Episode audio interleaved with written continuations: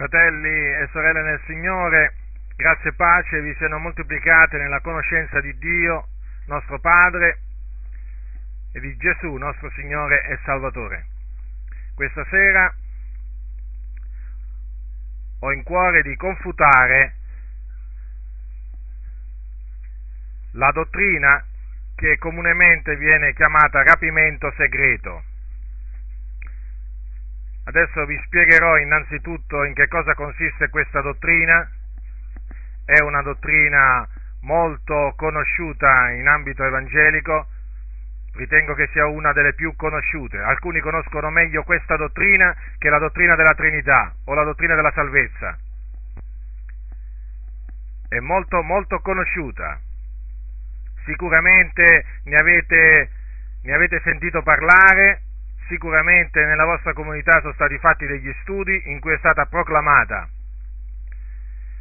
Allora, innanzitutto che cosa dice questa dottrina? Prima vi farò una, piccolo, una piccola introduzione generale e poi entrerò nel particolare, citando anche le varie affermazioni tratte da alcuni libri che ho sotto mano vicino a me e anche da, da, anche da degli studi eh, fatti da, da, dei credenti su questo, su questo tema. Allora, questa dottrina afferma quanto segue, che il ritorno di Gesù Cristo sarà suddiviso in due fasi, distanziate tra esse da un periodo di sette anni. Alcuni mm, il periodo lo, lo, limitano a tre anni e mezzo, ma comunque certamente da un periodo di alcuni anni, chiamato appunto il periodo della grande tribolazione. Ora, la prima, la prima fase è chiamata il ritorno di Gesù per i suoi santi o per la sua Chiesa o ancora in un'altra maniera rapimento della Chiesa. Questa, eh, questa fase, questo ritorno, chiamiamolo così, avverrà in maniera invisibile al mondo, nel senso che quando Gesù tornerà per prendere i suoi santi o la sua Chiesa, il mondo non lo vedrà. Lo vedranno solo i credenti che saranno rapiti, quindi ci sarà la resurrezione dei morti in Cristo, poi ci sarà il mutamento dei santi viventi, i quali saranno assieme a loro rapiti sulle nuvole a incontrare il Signore nell'aria. Ma tutto ciò avverrà senza che il mondo si accorgerà di nulla, in un batter d'occhio. Quindi questa, eh, questa prima fase è invisibile al mondo, questo primo evento. La seconda fase avverrà dopo appunto, come ho detto prima, sette anni o tre anni e mezzo Durante questo periodo naturalmente ci sarà l'anticristo sulla terra, ci saranno eh, terribili giudizi di Dio sul mondo degli empi, descritti nel, nel libro dell'Apocalisse, e ci sarà anche una, una dura persecuzione dell'anticristo contro, contro chi? Contro gli israeliti o ebrei che si convertiranno a Cristo durante questo periodo. Infatti ci viene detto dai, dai sostenitori di questa dottrina che durante questo periodo gli ebrei si convertiranno in massa a Cristo e loro diventeranno dei potenti missionari che evangelizzeranno il mondo e molte molte altre anime si convertiranno a Cristo durante questo periodo. E naturalmente l'anticristo si scatenerà contro costoro, mettendone a morte parecchi. Alla fine di questo periodo chiamato grande tribolazione, ecco che Gesù ritornerà dal cielo con i suoi santi, ossia con la sua Chiesa, e farà giustizia, nel senso che giudicherà l'anticristo e poi giudicherà, ehm, punirà gli empi e eh, inizierà il, il millennio, appunto durante il quale Cristo regnerà con i suoi santi. Ora, questa dottrina del rapimento segreto è sostenuta dalla stragrande maggioranza delle chiese evangeliche a livello mondiale, sia chiese pentecostali sia chiese non pentecostali. È una dottrina che se uno non sostiene viene bandito se non come eretico, ma comunque come uno che non si attiene alla parola di Dio. Ci tengono molto i pastori che sostengono questa dottrina a dire dal pulpito che loro appunto sono tra quelli che dicono che la Chiesa non passerà per la grande tribolazione. Quindi la Chiesa sarà rapita prima che l'Anticristo sia manifestato. Una volta che la Chiesa sarà eh, rapita, allora ecco che sorgerà l'Anticristo e si scatenerà questa, questa grande persecuzione. La Chiesa quindi non sarà perseguitata in questo periodo, assolutamente. La Chiesa sarà messa in salvo, al riparo da tutto ciò, perché verrà tirata fuori da questo mondo, portata in cielo. Allora, come ho detto, questa dottrina viene insegnata dalla stragrande maggioranza delle chiese evangeliche. Ora mi soffermerò su alcune dichiarazioni fatte a livello italiano, naturalmente, perché se no ci vorrebbe troppo tempo. Allora, in Italia questa dottrina è sostenuta da, per esempio, dalla Chiesa dei Fratelli, il libro, il, libro, il libro Il ritorno di Gesù Cristo di René Pace, o René Pace come alcuni dicono, che è un libro molto conosciuto, eh, edito da Unione Cristiana Edizioni Bibliche, considerate che questo è uno dei primi libri che io ho, ho, ho, ho, ho letto, ho cominciato a studiare, perché ero molto interessato al ritorno di Gesù quando mi misi a studiare la parola di Dio ero, ero molto interessato al ritorno di Gesù, lo sono ancora tuttora, ma a quel tempo, essendo, essendo piuttosto ignorante, mi voglio appunto documentare. E quando vidi questo, questo, titolo, il ritorno di Gesù Cristo, poi vidi anche che era piuttosto, piuttosto grosso, fui attirato, fui attirato da, da, questo libro e lo cominciai a leggere. E devo dire che certe cose, con certe cose, certe cose mi convincevano, ma certe altre mi facevano piombare in una confusione mentale terribile. Mi veniva un appesantimento nella testa che era veramente incredibile. E a un certo punto dovetti, dovetti abbandonare lo studio di questo libro perché mi faceva venire il mal di testa. Ora in questo libro c'è un intero capitolo che tratta appunto il rapimento della Chiesa, ma entra proprio nei particolari, è piuttosto lungo naturalmente. Comunque in queste, il, il capitolo il, inizia a pagina 91 e fino, a, eh, fino alla pagina 110 e in essa viene descritta questa, questa posizione appunto sul rapimento segreto e anche dell'altra, dell'altra, dell'altra fase del ritorno di Gesù, ma soprattutto questo del, del rapimento della Chiesa invisibile. Ci sono poi eh, le assemblee di Dio in Italia. Qualcuno dirà, ma tu ce le metti dentro sempre le assemblee di Dio in Italia? Non è che io ce le metto sempre.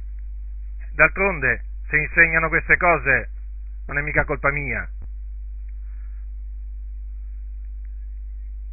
E comunque nel, li- nel libro Verità fondamentali, programma per il servizio cristiano, edito da Istituto per corrispondenza internazionale, che viene appunto dato da, dal, dalle Adi, viene distribuito dalle Adi,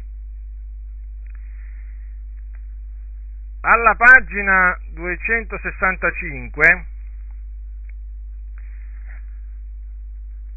allora questo libro è stato stampato nel 1996. Il titolo originale è Cornerstones of Truth.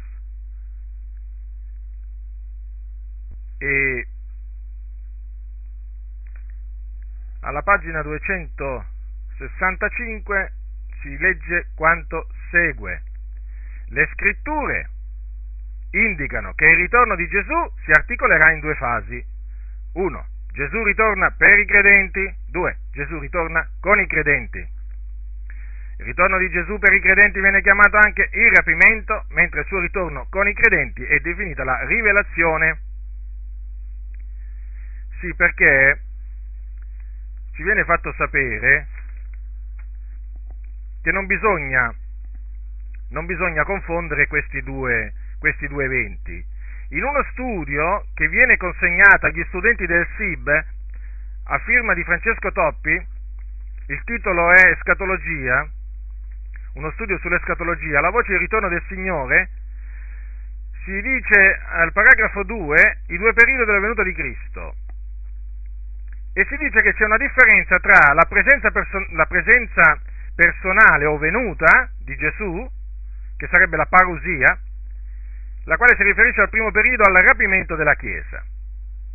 Poi la seconda è Apocalipsis, che sarebbe appunto la rivelazione togliere il velo. Si riferisce questo al ritorno di Cristo con la Chiesa. Quindi è proprio una dottrina ufficiale, tanto è vero, tanto è vero che nel, mm, nel quarto articolo, mi pare che sia il quarto, sì, nel quarto articolo mm, dell'Assemblea di Dio in Italia leggiamo che crediamo appunto nella, nella, vita senza peccato di Gesù e poi, tra le altre cose, nel suo personale imminente ritorno per i redenti e poi sulla terra in potenza e gloria per stabilire il suo regno. Cosa significa imminente ritorno per i redenti? Cioè che il ritorno di Gesù, o come loro lo definiscono parusia, può avvenire in qualsiasi momento. Proprio così, in qualsiasi momento, nel senso anche questa notte. Infatti, dal, dal pulpito si sente spesso dire Gesù potrebbe tornare questa notte. Sei tu pronto? Attenzione perché alcuni quando gli ho detto questo mi hanno detto ma no, volevano dire probabilmente, volevano dire probabilmente eh, potresti morire questa notte, cioè in questo senso potrebbe venire Gesù. No, no, assolutamente. Quando parlano del ritorno di Gesù, quando loro dicono questo, è chiaro. Gesù può venire in qualsiasi momento. Non ci sono dei segni particolari che preannunciano questo ritorno, chiamiamolo invisibile, di Gesù. Tant'è vero che sempre nello studio di Francesco Toppi, al paragrafo 4, c'è scritto, in realtà non esistono segni connessi con il rapimento, tra parentesi, parusia, della Chiesa, perché il ritorno del Signore per i suoi santi è sempre presentato come l'immediata speranza della Chiesa, immediata, capite? Cioè, da un momento all'altro può venire, cioè la Chiesa può sparire dalla faccia della terra, da un momento all'altro, cioè, eh, il, se il credente sta, sta, guidando il bus, ecco che all'improvviso il bus si trova senza autista, eh, in questo senso proprio, all'improvviso, ecco, non è che noi abbiamo bisogno di particolari segni per eh, decifrare se il ritorno di Gesù eh, è vicino, no, perché questo è il ritorno di, di Gesù eh, per i suoi, i, suoi, i suoi santi. Poi dice, i segni hanno a che fare soltanto con la rivelazione. Badate bene a queste parole perché, lo ripeto, le parole hanno un significato e un peso, come ce l'hanno le mie, ce l'hanno pure quelle degli altri.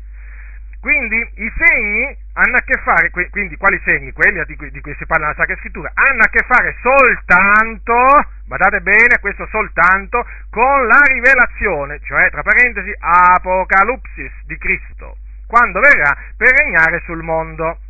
Quindi ecco questa dottrina che eh, la vediamo mm, nei, suoi, nei, suoi, dettagli. Ora poi eh, dirò altre cose, però ecco, eh, sostanzialmente questa è, la, questa, questa è la dottrina. Allora,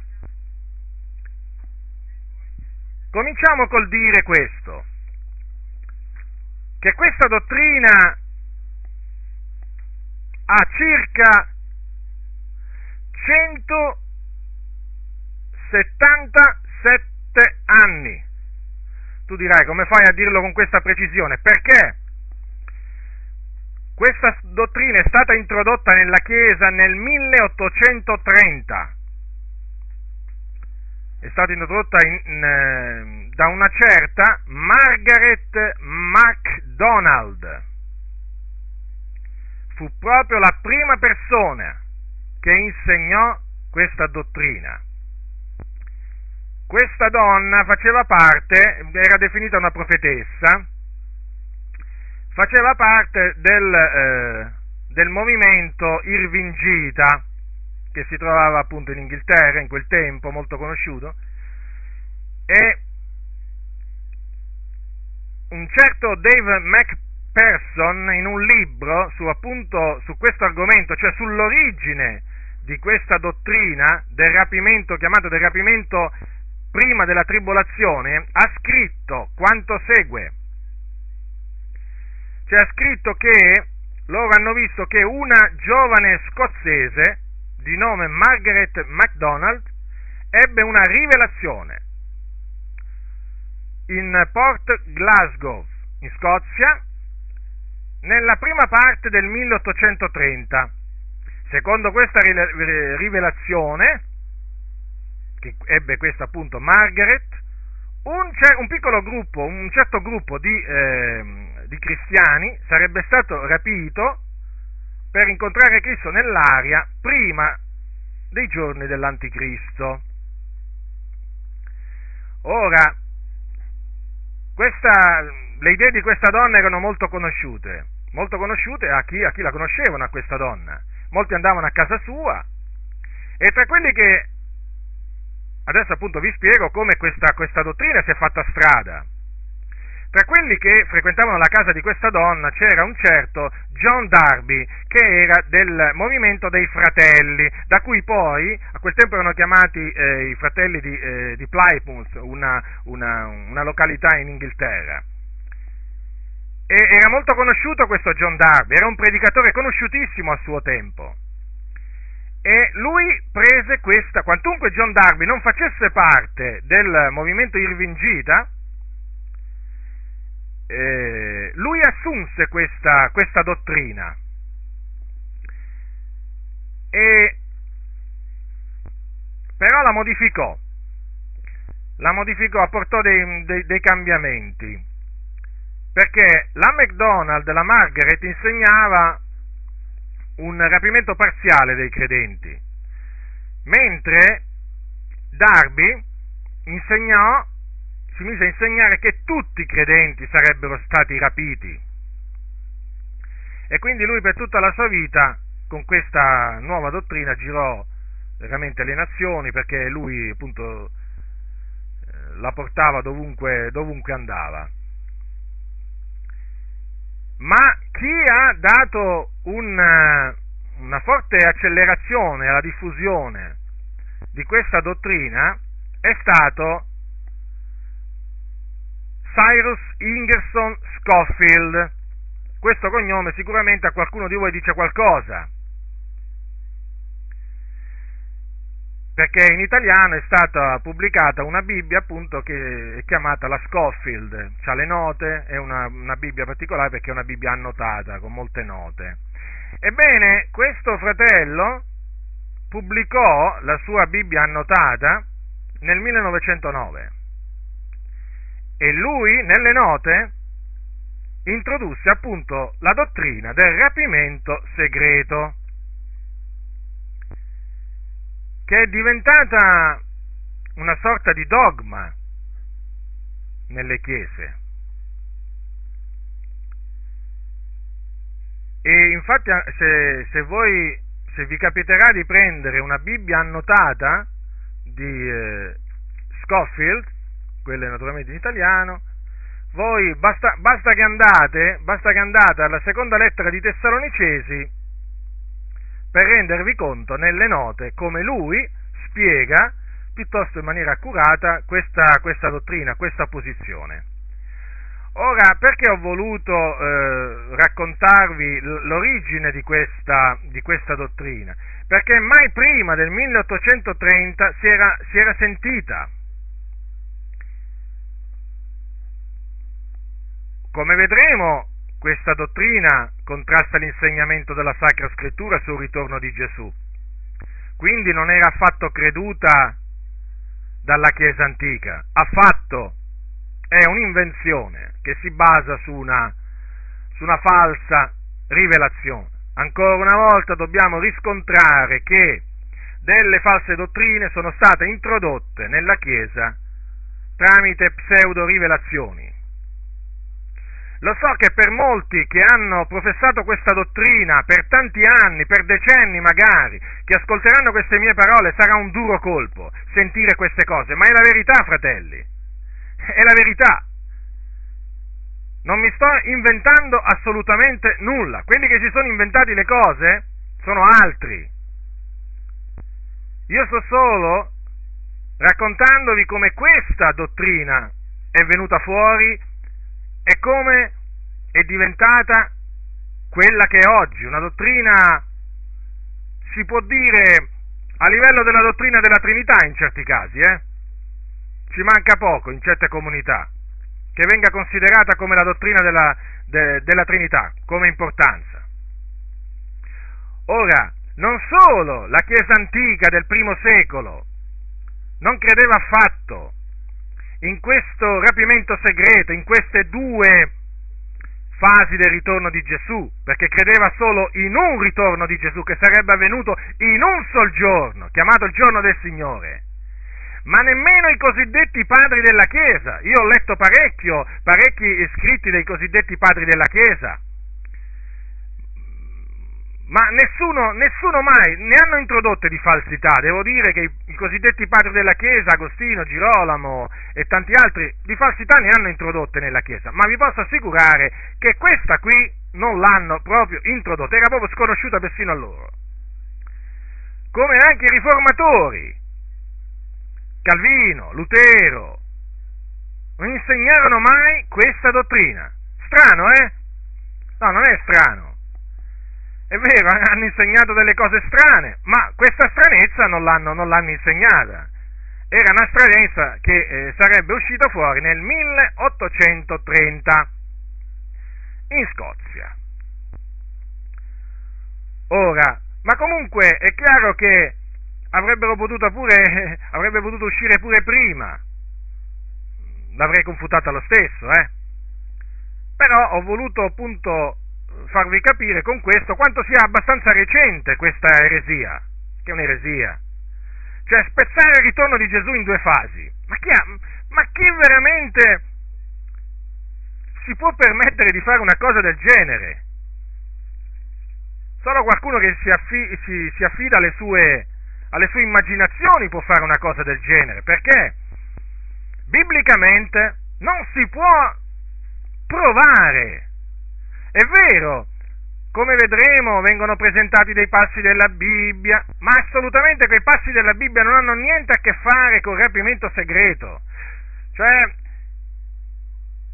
ho notato, studiando la, la, la, la storia di questa, eh, di questa falsità, che certi credenti assomigliano ai teologi cattolici romani i, pa- i teologi papisti, io li chiamo teologi papisti perché sono i teologi del Papa, i quali nella Bibbia ci vedono il Papa, il papato, quindi insomma tutta, eh, tutto questo eh, mostro, perché io lo chiamo così il papato, è un mostro, lo vedono nella Bibbia, eh? ci vedono purgatorio nella Bibbia, nella Bibbia ci vedono l'Ave Maria, eh, che vi posso dire? Nella Bibbia ci vedono un po' tutto. Sì, vanno a, eh, vanno a inventarsi delle cose certi pastori senza alcun fondamento della Sacra Scrittura, esattamente come hanno fatto tanti teologi papisti. Quindi bisogna smascherare queste, queste imposture e io sono qui per farlo. Adesso prenderemo le sacre scritture, alla legge, alla testimonianza, se il popolo non parla così, non vi sarà per lui al- alcuna luce. Di questo siatene certi, se noi non ci volgiamo alla parola del Signore per noi, te- le tene- caleranno le tenebre più fitte, perché daremo retta alle favole, alle, a ogni vento di dottrina che ci verrà proposto. Allora, per dimostrarvi che questa dottrina del rapimento segreto è falsa, voglio cominciare con le parole del nostro Signore Gesù Cristo, del Maestro. Lui parlò di diverse volte del suo ritorno glorioso. In particolare ne parlò un giorno mentre sedeva sul Monte degli Ulivi. E allora andiamo a vedere, andiamo a vedere quello che dice Matteo nell'Evangelo da lui scritto. Comincerò dal versetto 1 e mi fermerò al versetto 31. Devo leggere tutti questi versetti, per me è un piacere leggere la parola di Dio, non mi annoio, non mi stanco, spero che nemmeno voi vi annoiate, vi stanchiate nel leggerla e nel proclamarla, perché questo è un buon segno. Dal versetto 1, capitolo 24 di Matteo, e come Gesù usciva dal Tempio e se ne andava, i suoi discepoli gli si accostarono per fargli osservare gli edifici del Tempio. Ma egli rispose loro, le vedete tutte queste cose? Io vi dico in verità, non sarà lasciata qui pietra sopra pietra che non sia diroccata.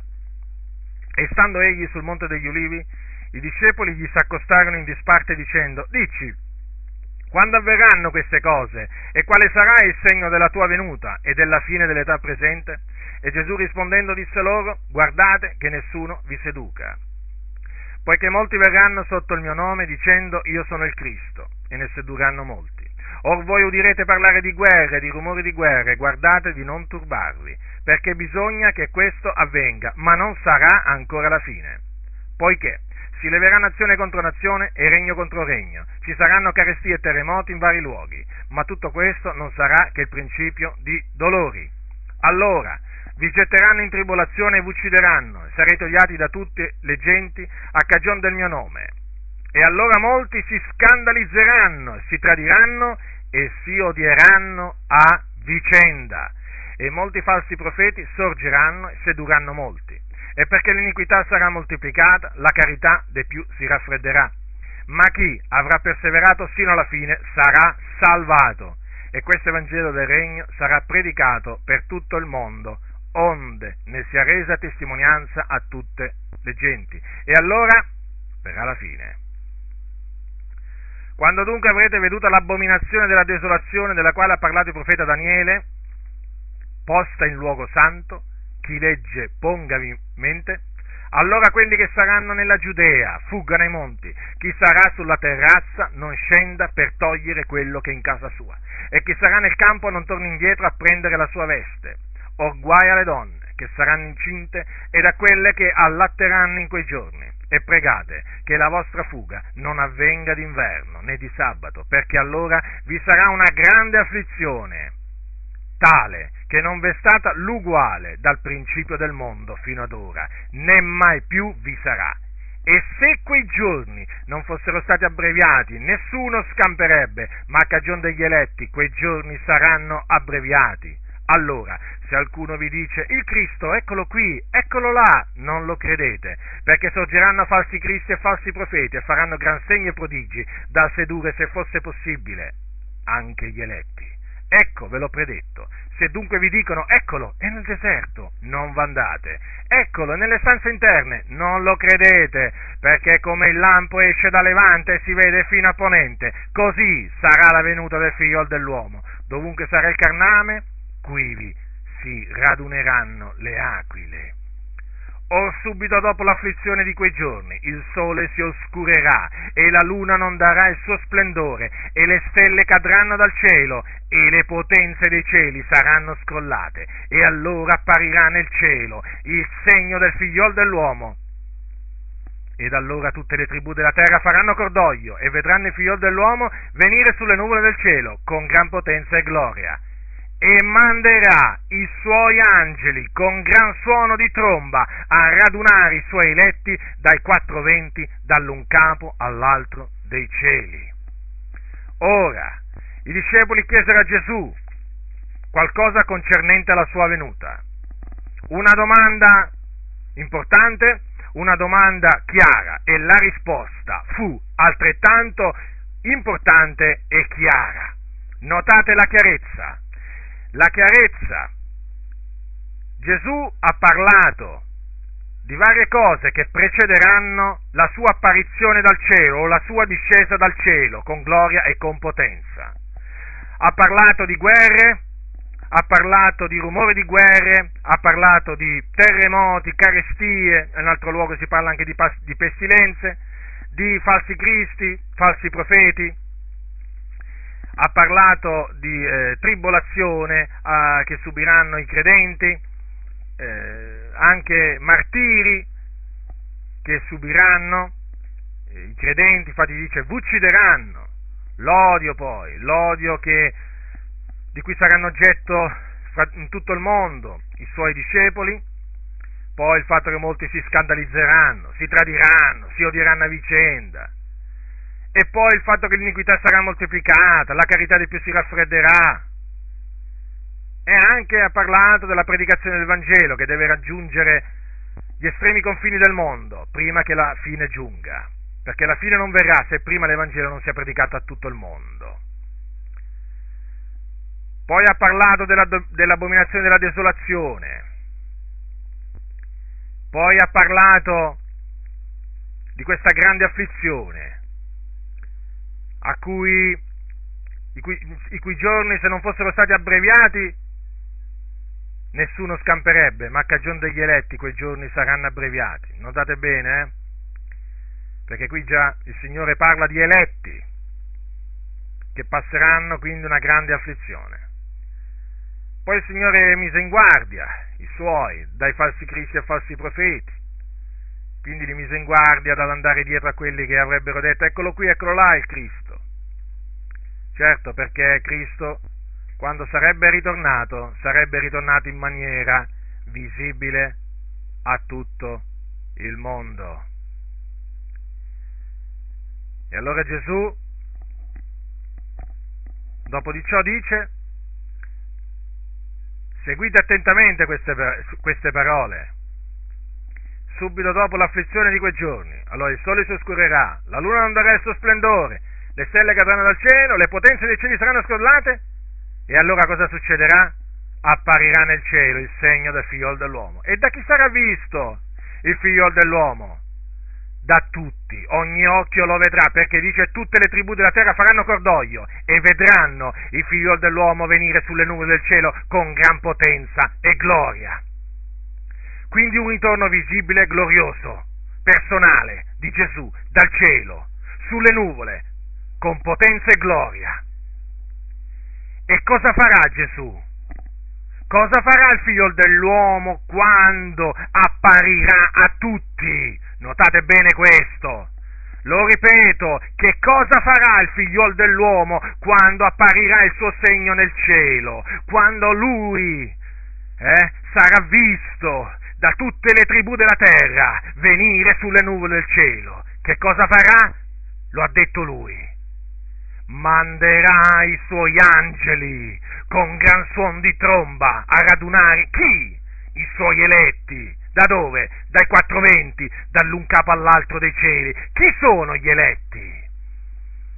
Gli eletti sono i redenti, sono i chiamati, sono i santi gli eletti siamo noi per la grazia di Dio, perché in Cristo siamo stati eletti. Prima della fondazione del mondo, dice Paolo, avendoci egli predestinati ad essere adottati come suoi figliuoli per mezzo di Gesù Cristo, secondo il beneplacito della sua volontà. Quando Paolo dice chi accuserà gli eletti di Dio, lo dice nell'epistola ai Romani chi accuserà gli eletti di Dio? Di chi stava parlando qua?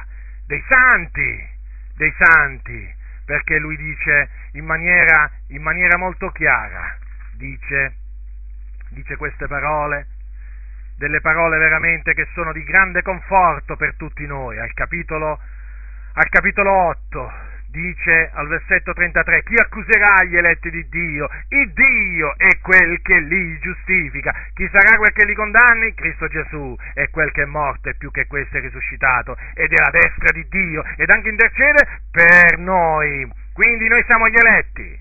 Gli eletti sono tutti coloro che hanno creduto nel Signore Gesù Cristo che si trovano in qualsiasi parte della faccia della terra. Cosa avverrà quando Gesù apparirà dal cielo? Saranno radunati, in che maniera? Tramite angeli, perché il Signore manderà i suoi angeli, con gran suono di tromba. Quindi si vedrà tutto il mondo vedrà quando Gesù manderà a chiamare i suoi eletti li radunerà in cielo. Quindi, quando Gesù scenderà dal cielo con potente grido, con voce d'arcangelo e con la tromba di Dio, non è assolutamente vero che questo avverrà in maniera invisibile al mondo. Questa è una bugia. Il ritorno di Gesù sarà un ritorno visibile a tutti e anche il nostro adunamento con Lui in cielo sarà visibile a tutti. È una menzogna insegnare che, che, questa, che, che ci sarà sarà un ritorno invisibile, un rapimento invisibile. Ma dove mai si legge questo nelle parole di Gesù? Ma dove mai? Ma dove mai? Non c'è, non c'è, non c'è. Lo ripeterò veramente fino alla fine della mia vita. Non c'è una roba del genere nelle parole di Gesù. Questo è frutto dell'immaginazione di persone che, non, che, che si inventano le cose. Non, non c'è altro, non c'è altro da, da dire. Allora Gesù, vedete cosa c'è scritto? Manderà a radunare i suoi eletti. E, e se le tribù della terra faranno cordoglio, tutte le tribù della terra, lo vedranno. Quindi è evidente che quando manderà a radunare i suoi eletti, tutti vedranno questo radunamento in cielo. Quindi, come dicevo prima, quando Gesù scenderà dal cielo con potente grido, con voce d'arcangelo e con la tromba di Dio, allora i morti in Cristo risusciteranno per primo, poi noi viventi che saremo rimasti saremo insieme con loro rapiti sulle nuvole a incontrare il Signore nell'aria e saremo visti ai quattro canti della terra da tutte le tribù sì, da tutti, sarà un evento, un evento eh, che nessuno mai, nessuno mai ha visto, certo, unico nella storia, unico nella storia, e sarà un evento, la nostra risurrezione o la nostra traslazione, se eh, eh, fino, eh, rimarremo viventi fino a venuta del Signore in cielo, sarà un evento glorioso, visibile, visibile. E quando avverrà? Quando avverrà? Dopo l'afflizione di quei giorni. Sì, perché ci sarà una grande afflizione, prodotta da dure persecuzioni contro gli eletti. Queste persecuzioni saranno appunto operate, operate dall'anticristo, che perseguiterà a morte i santi. Ora, come potete vedere, Gesù aveva una grande occasione per dire ai suoi discepoli che il suo ritorno sarebbe stato suddiviso in due fasi. Avrebbe voluto dire una, invisibile. Eh? La prima sarà la parusia, la seconda l'Apocalipsis. La prima sarà un rapimento segreto. Io verrò, non si accorgeranno, si accorgeranno solo quando voi sarete, non ci sarete più. Eh? Quale grande occasione eh? Gesù aveva per insegnare questa dottrina che è un mai cardine del cristianesimo oggi.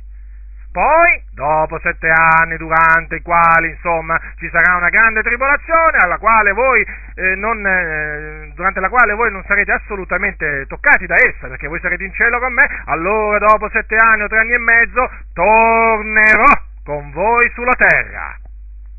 No, no, no, no, no, no, tutto ciò Gesù non lo disse, neppure lo immaginò, nemmeno lo pensava non è che lo pensava eh, eh, o lo sapeva e non lo disse. No, no. Gesù queste cose, queste cose erano estranee a Gesù. Purtroppo oggi tanti li accettano, ma queste cose erano estranee proprio all'insegnamento di Gesù. Da nessuna parte, da nessuna parte si legge nei Vangeli, negli insegnamenti di Gesù una cosa del genere, come neppure negli insegnamenti degli Apostoli non si legge assolutamente di queste due fasi.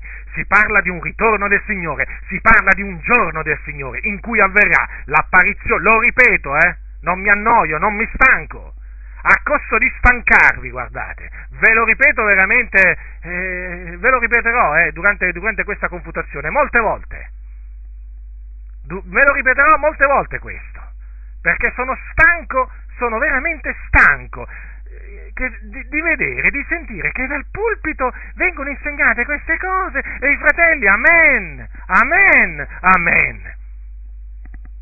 Amen significa così sia, non si può dire così sia una menzogna, non si può, non si può.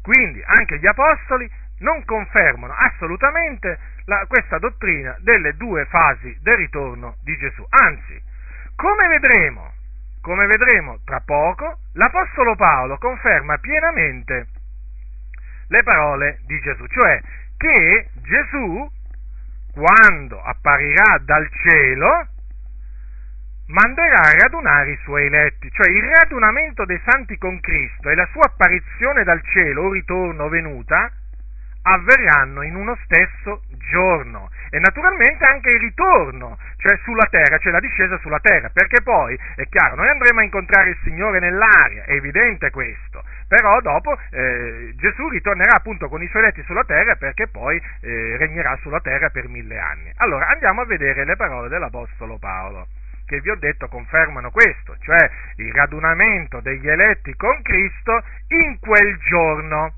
in un unico giorno, ecco, che appunto seguirà la tribolazione, la, la persecuzione, l'afflizione. Allora, prendete seconda, eh, la seconda epistola di Paolo, apostolo, ai Tessalonicesi. Al capitolo 2 leggiamo queste parole. Dal versetto 1, Or fratelli, circa la venuta del Signore nostro Gesù Cristo e il nostro adunamento con Lui, vi preghiamo di non lasciarvi così presto travolgere la mente, né turbare sia da ispirazioni, sia da discorsi, sia da qualche epistola data come nostra, quasi che il giorno del Signore fosse imminente. Nessuno vi tragga in errore in alcuna maniera, perché? Poiché quel giorno non verrà se prima non sia venuta l'apostasia, non sia stato manifestato l'uomo del peccato e figlio della perdizione, l'avversario, colui che si innalza soprattutto quello che è chiamato Dio, o d'oggetto di culto, fino al, po- fino al punto da porsi a sedere nel Tempio di Dio, mostrando se stesso e dicendo che egli è Dio. Non vi ricordate che quando era ancora presso di voi io vi dicevo queste cose? E ora voi sapete quel che lo ritiene, onde egli sia manifestato a suo tempo. Poiché il mistero dell'impietà è già all'opera, soltanto vecchi ora lo ritiene e lo riterrà finché sia tolto di mezzo. E allora sarà manifestato l'empio che il Signore Gesù distruggerà col soffio della sua bocca e annienterà con l'apparizione della sua venuta. Ora, un breve commento a queste parole. Vorrei farvi notare innanzitutto che Paolo qui parla della venuta del Signore nostro Gesù Cristo e il nostro adunamento con Lui. Quindi, venuta di Gesù e adunamento dei santi con Lui sono menzionati assieme. Perché appunto il nostro adunamento con Lui fa parte della venuta di Gesù, del ritorno di Gesù sulla terra. Allora, come chiama Paolo questi due eventi messi assieme? Se voi leggete la fine del versetto 2, lo chiama il giorno del Signore. Quindi il giorno del Signore comprende la venuta di Gesù e il nostro adunamento con Lui. I santi di Tessalonica erano rimasti turbati, erano rubati, eh, rimasti turbati da taluni che, in una maniera o nell'altra, davano parlavano quasi che, come se il giorno del Signore fosse imminente. Cioè, imminente significa che stava proprio per succedere da un momento all'altro, eh? Allora l'Apostolo Paolo, saputolo, li esorta a non lasciarsi ingannare. Cioè, gli spiega nella sostanza che il giorno del Signore non era imminente E infatti glielo, gli dice perché non era imminente. Badate che qui stiamo parlando della circa la metà del primo secolo d.C. come data. Al versetto 2 c'è scritto, poiché quel giorno, quindi il giorno del Signore, che comprende la venuta di Gesù e il nostro adunamento con Lui, o l'apparizione di Gesù dal cielo, eh, il, il, nostro rapimento, possiamo dire anche così, il nostro rapimento sulle nuvole, la, morte, la, la resurrezione dei, dei, morti in Cristo, il mutamento dei santi viventi, il loro radunamento in cielo col Signore, quel giorno non verrà se prima non sia venuta l'apostasia e non sia stato manifestato l'uomo del peccato, cioè l'anticristo. Ora, è evidente che l'Apostolo Paolo credeva che prima dovevano avvenire determinate cose prima che Gesù ritornasse. Queste cose sono l'apostasia, cioè l'abbandono della fede da parte di credenti, e la manifestazione dell'uomo del peccato, cioè la venuta dell'anticristo.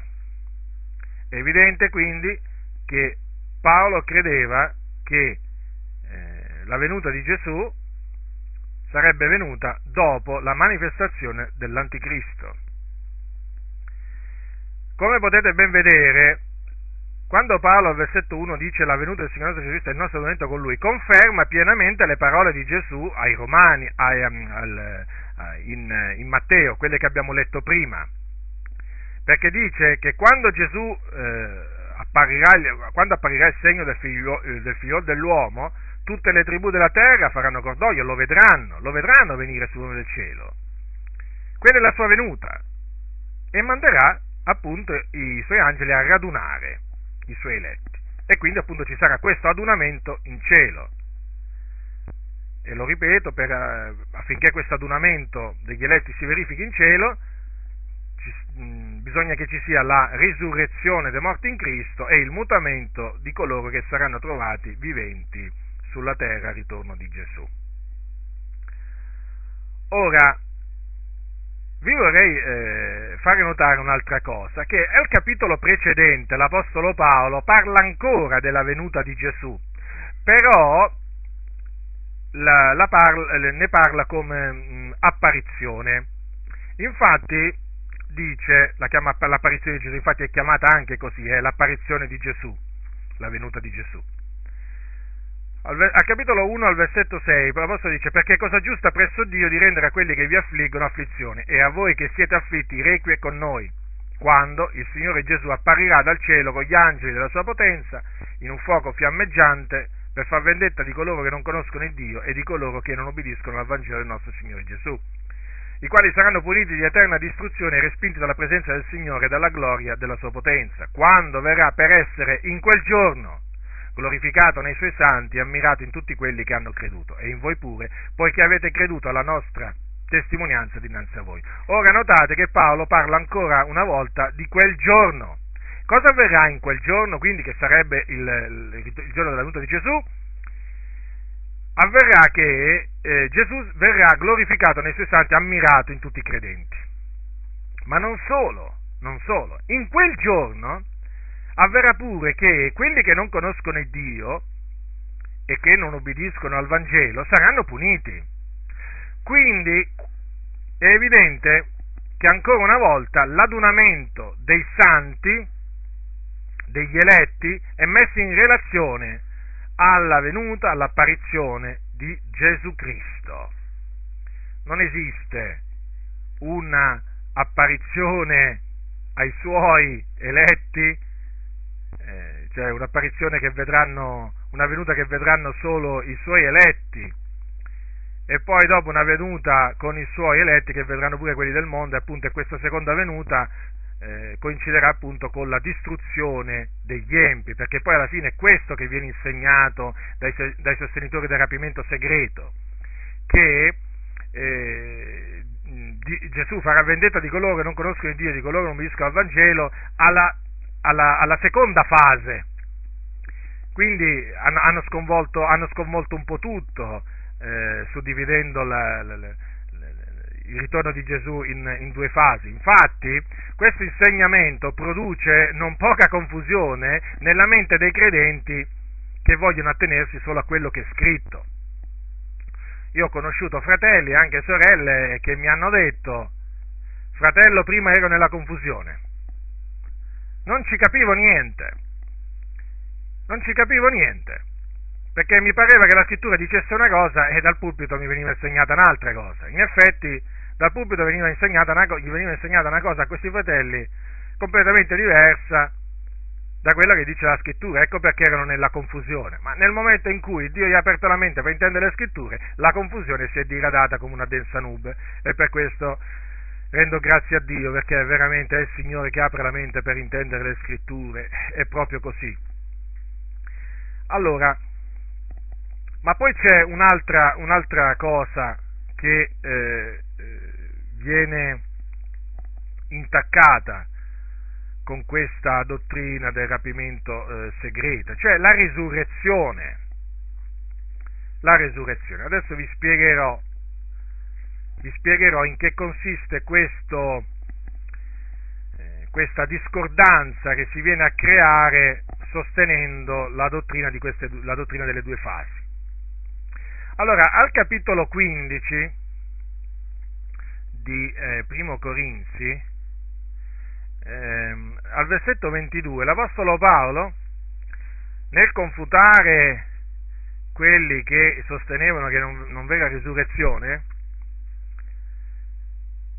tra le altre cose dice questo, dice queste cose, poiché come tutti muoiono in Adamo, così anche in Cristo saranno tutti vivificati, ma ciascuno nel suo proprio ordine. Cristo la primizia, poi quelli che sono di Cristo alla sua venuta. Ora notate bene, qui c'è scritto che quelli che sono di Cristo risusciteranno alla venuta di Cristo. Ora, il problema dove sorge? Il problema sorge qua. Se noi sosteniamo la dottrina di queste due fasi, dobbiamo suddividere la resurrezione di quelli che appartengono eh, in Cristo, che poi è la prima resurrezione, in due resurrezioni. Vi spiego perché. Perché secondo l'insegnamento eh, del rapimento segreto, quando ci sarà la prima fase, saranno eh, risuscitati tutti coloro che sono di Cristo, certamente, eh, a, a, quel, a, quel, momento. Sarà una, una, una, risurrezione di cui nessuno si accorgerà, eh, poi i risorti andranno a incontrare il Signore nell'aria, ma quelli attorno non si accorgeranno di niente. Ma il fatto è che, secondo i, eh, i sostenitori di questa dottrina, dopo che la Chiesa sarà rapita, appunto sorgerà il regno dell'anticristo. Ma durante questo regno loro dicono che gli ebrei si convertiranno a Cristo, che diventeranno dei potenti missionari, che molti si convertiranno tramite loro e quindi sulla terra si verrà a creare, chiamiamola così, la Chiesa B, attenzione, la chiamo così per, per distinguerla dalla Chiesa A. Eh, L'A e il B eh, solamente per, per comodità le menziono. No? La Chiesa A quella che, verrà, che risorgerà, allora, la Chiesa eh, che risorgerà l, eh, alla prima fase. La Chiesa B sarà quella che risorgerà alla seconda fase. Perché questo? Perché poi molti di quelli che, eh, molti della Chiesa B, cioè di quella Chiesa che si verrà a creare eh, durante il regno dell'Anticristo saranno messi a morte dall'Anticristo e quindi anche loro dovranno risuscitare. E quando risusciteranno? Perché devono risuscitare, se sono di Cristo. Se sono morti in Cristo, devono risuscitare. Quindi questa risurrezione eh, naturalmente viene fatta coincidere con il ritorno di Gesù dal cielo con i suoi santi, cioè con la sua seconda fase. Notate che cosa si viene a creare. Che, notate un errore che cosa genera? Genera altri errori. Allora, se questa è chiamata la prima resurrezione e beato è colui che partecipa alla prima resurrezione, il problema sorge perché? Perché ci sono dopo due resurrezioni. Eh, non ce n'è più una. È un problema. È un problema. La scrittura colloca, invece il problema non si viene a creare se noi collochiamo la resurrezione di tutti i morti in Cristo in un giorno unico, dopo che l'anticristo sarà manifestato.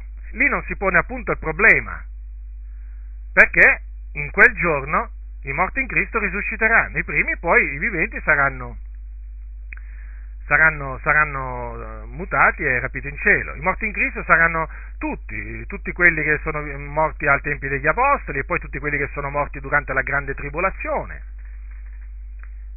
E invece coloro che hanno suddiviso questo, il ritorno di Gesù in due fasi hanno creato la Chiesa A e la Chiesa B e necessariamente hanno creato due resurrezioni che si scontrano con l'unica resurrezione dei giusti di cui parla la scrittura. V'è una resurrezione dei giusti e una resurrezione degli ingiusti quella dei giusti avverrà alla venuta di Gesù, perché è scritto così, risusciteranno appunto quelli che sono di Cristo alla sua venuta, è molto chiara la scrittura. Ciascuno nel suo proprio ordine, Cristo la primizia, poi quelli che sono di Cristo alla sua venuta. Quindi notate bene, è molto chiara la scrittura. Ecco perché questo insegnamento del rapimento segreto è da rigettare, perché proprio sconvolge un po' tutto il, il piano stabilito, stabilito da Dio. Ma c'è un'altra eh, ragione per cui questa dottrina del rapimento segreto va rigettata in maniera categorica, senza esitazione. Ed è questa, perché questa dottrina ha dato origine a un altro errore, che è quello della seconda possibilità per i cristiani freddi e sviati. State molto attenti a quello che vi sto per dire, perché ritengo queste cose di una gravità veramente enorme, enorme. Ascoltate quello che si legge in questo manuale di studio per le scuole domenicali dal titolo Profezie ed ultimi tempi, pubblicato da Adi Media, manuale per studenti adulti. Ora vi dico questo è del tri- terzo trimestre 1995, perciò esorto tutti coloro eh, che mi ascoltano andare a prendere questo manuale, a rintracciarlo, impossessarsene, perché è del terzo trimestre 1995, quindi 12 anni fa. Allora, il titolo originale dell'opera, perché è stato tradotto dall'inglese, è Prophecy and End Times viene dalle assemblee di Dio americane, sì, perché anche loro sostengono questa dottrina del rapimento segreto. Quindi vi ho dato tutte queste note. Allora, alla pagina 28 leggiamo quanto segue. Il rapimento della Chiesa avrà un grande impatto nella società Immagina come si potrà sentire un cristiano sviato quando la sua famiglia e i suoi amici saranno improvvisamente scomparsi. Ci sarà sicuramente timore nei cuori dei cristiani freddi e sviati, che li spingerà a mettersi a posto con Dio. Che buona notizia per i credenti ribelli di cui sono pieni i locali di culto. Che bella notizia! Questo lo aggiungo io naturalmente. Lo aggiungo io, eh? Attenzione, da che bella notizia in poi, eh? L'ho aggiunto io, non c'è scritto qui nel manuale. Ma io dico, ma io dico che bella notizia per i ribelli, per i contenziosi, per i corrotti, per i seduttori di menti, per quelli che camminano secondo la carne, per quelli che prendono la parola di Dio e la calpestano. Che bella notizia gli date! Che bella notizia! Vergognatevi! A coloro che insegnano queste cose dico ravvedetevi! cancellate da questi manuali queste eresie, cancellateli e anche dalla vostra mente, perché non hanno niente a che fare queste cose con la verità che è in Cristo Gesù. Questa è pula che ha niente a che fare col frumento, niente. Questa è pula che state, che state edificando sul fondamento che è Cristo Gesù. In quel giorno ne avrete il danno, perché sarà bruciata questa roba qua, sarà bruciata. Ve lo ripeto, cosa dice? Ci sarà sicuramente timore nei cuori dei cristiani freddi e sviati che li spingerà a mettersi a posto con Dio. Ah, quindi non si sono messi a posto con Dio prima che Gesù venisse in maniera invisibile, quindi prima del rapimento segreto, ma avranno la possibilità di farlo dopo. Ora io dico a costoro, ma voi, sì, nel manuale, nel manuale qui c'è scritto, ma nella Bibbia, ma dove si legge mai? Ma dove si legge mai? Eh? Che coloro che non saranno trovati pronti al ritorno di Gesù avranno una seconda opportunità. Ma dove mai? Ma ne leggete le sacre scritture? Ma date fuoco a tutti questi manuali, ma prendete solo la Bibbia, ma prendete solo la Bibbia, ma leggete solo la Bibbia dalla mattina alla sera. Leggete solo la Bibbia, investigate le scritture, ma ci vuole così tanto. Ma che significato hanno le parole di Gesù per voi? Ma ce l'hanno un significato? Ma che importanza hanno le parole di Gesù? Ma ce l'hanno un'importanza, sì o no? Perché io, quando ho letto queste parole, sono rimasto sconcertato. Ah, poi c'è qualche fratello, c'è qualche fratello che mi dice, ma fratello Giacinto, ma tu usi il termine sconcertato. Eh, che termine devo usare? Sbigottito. E cambia poco, voglio dire. Come, si, come, non si fa a rimanere disgustati, sconcertati davanti a queste affermazioni che vanno palesemente contro l'insegnamento di Gesù? Ma avete mai letto la parabola delle dieci vergini? Perché Gesù la raccontò questa parabola? Per spiegare come sarà il regno dei cieli quando? Al suo ritorno. Leggiamo anche la parabola delle dieci vergini. Prestate attenzione, fratelli. Allora, capitolo 25 di Matteo. Allora il regno dei cieli sarà simile a dieci vergini, le quali prese le loro lampade uscirono a incontrare lo sposo. O cinque d'esse erano stolte e cinque avvedute. Le stolte, nel prendere le loro lampade, non avevano preso seco dell'olio, mentre le avvedute, insieme con le loro lampade, avevano preso dell'olio nei vasi. Or tardando lo sposo, tutte divennero sonnacchiose e si addormentarono. E sulla mezzanotte si levò un grido: Ecco lo sposo! Uscitegli incontro. Allora tutte quelle vergini si destarono e acconciarono le loro lampade. E le stolte dissero alle avvedute, dateci del vostro olio, perché le nostre lampade si spengono. Ma le avvedute risposero, no, che talora non basti per noi e per voi, andate piuttosto dai venditori e compratevene. Ma mentre quelle andavano a comprarne arrivò lo sposo e quelle che erano pronte entrarono con lui nella sala delle nozze e l'uscio fu chiuso. All'ultimo vennero anche le altre vergini dicendo, Signore, Signore, aprici. Ma egli rispondendo disse, Io vi dico in verità, non vi conosco. Vegliate dunque, perché non sapete nel giorno né l'ora. Non è abbastanza chiara questa parabola? Ora io non mi soffermo sul significato dell'olio, non mi soffermerò no, no, su tante altre particolari, no, no, no, no, no, no, io mi soffermo solo su questo, la ragione per cui Gesù raccontò questa parabola. Per mettere in guardia la sua Chiesa, per mettere in guardia noi, eh? dal diventare stolti, perché se diventiamo stolti, quando Gesù tornerà, noi non andremo con Lui e non avremo più possibilità di entrare nella sala delle nozze, perché la porta sarà chiusa. E voi invece che fate?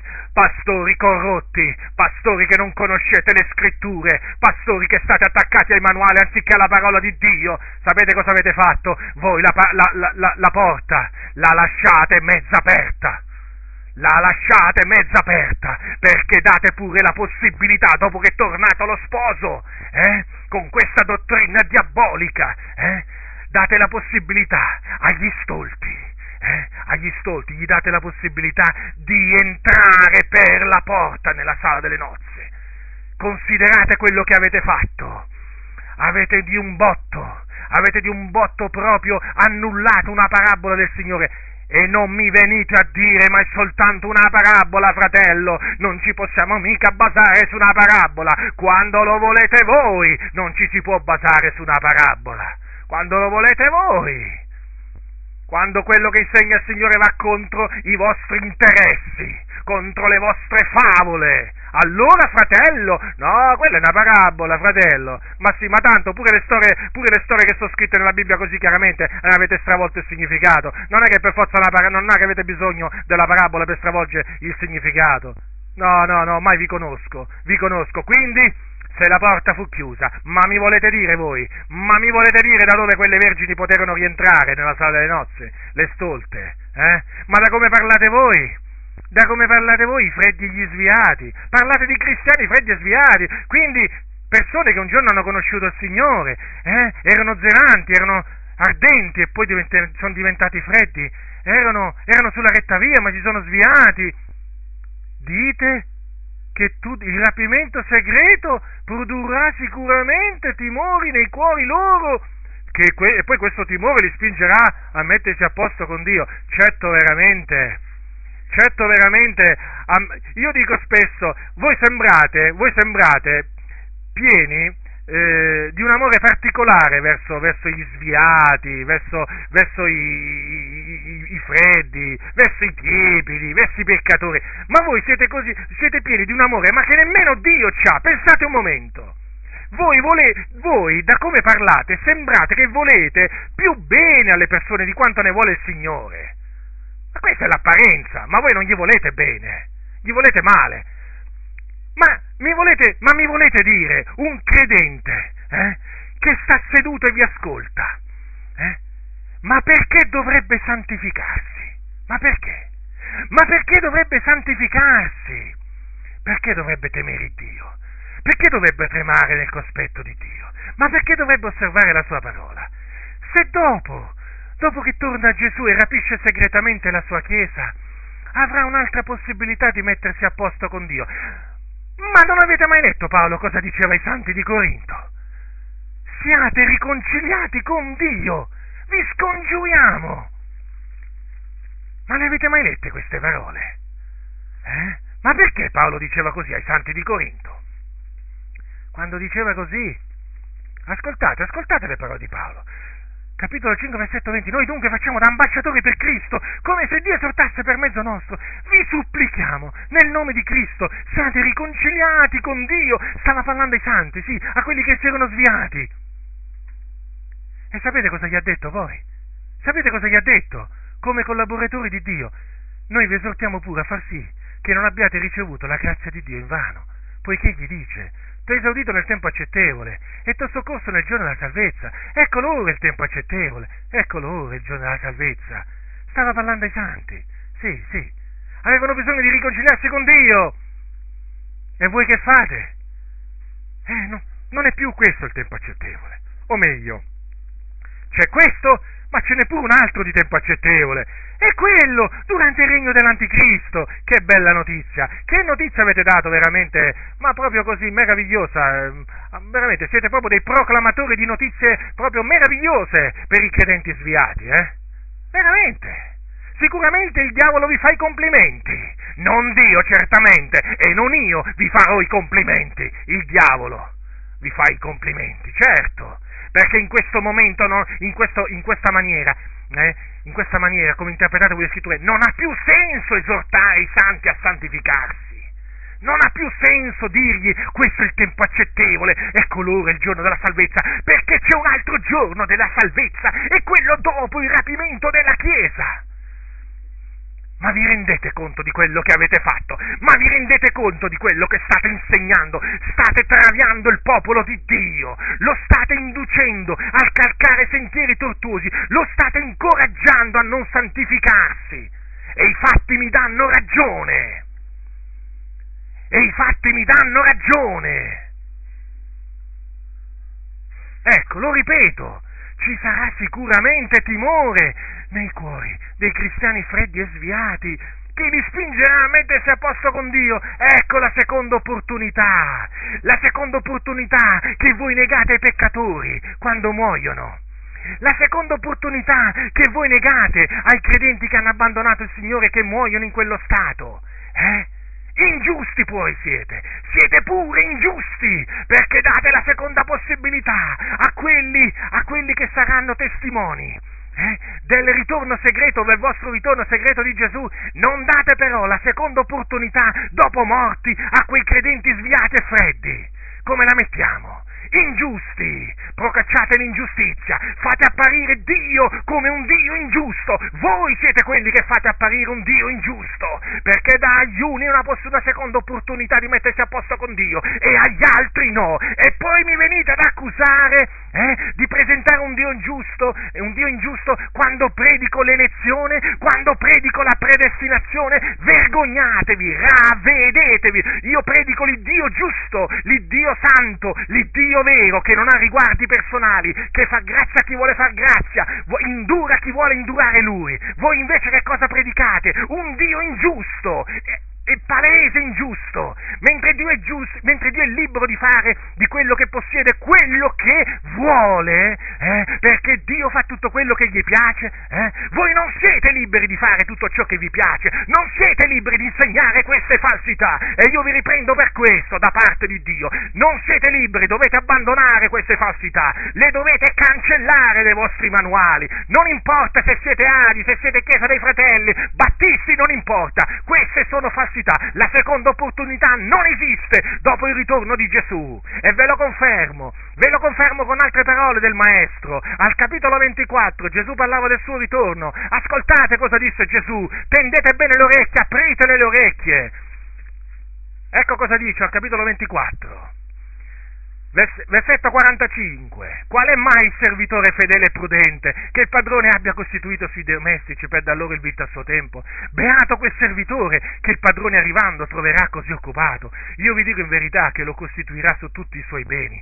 Ma se egli è un malvagio servitore che dica in cuor suo, il mio padrone tarda a venire e comincia a battere i suoi conservi e a mangiare e bere con gli ubriaconi, il padrone di quel servitore verrà nel giorno che non se lo aspetta e nell'ora che non sa e lo farà lacerare a colpi di flagello e gli assegnerà la sorte degli ipocriti. Ivi sarà il pianto e lo stridore dei denti. Avete visto che seconda opportunità gli dà Gesù al servitore malvagio? Ma l'avete vista la seconda opportunità? Inesistente! Inesistente! Il malvagio servitore, quello che diventa malvagio e che aveva ricevuto naturalmente l'incarico, eh? aveva ricevuto l'incarico di servire il maestro, certo, di somministrare i beni a quelli della casa sua.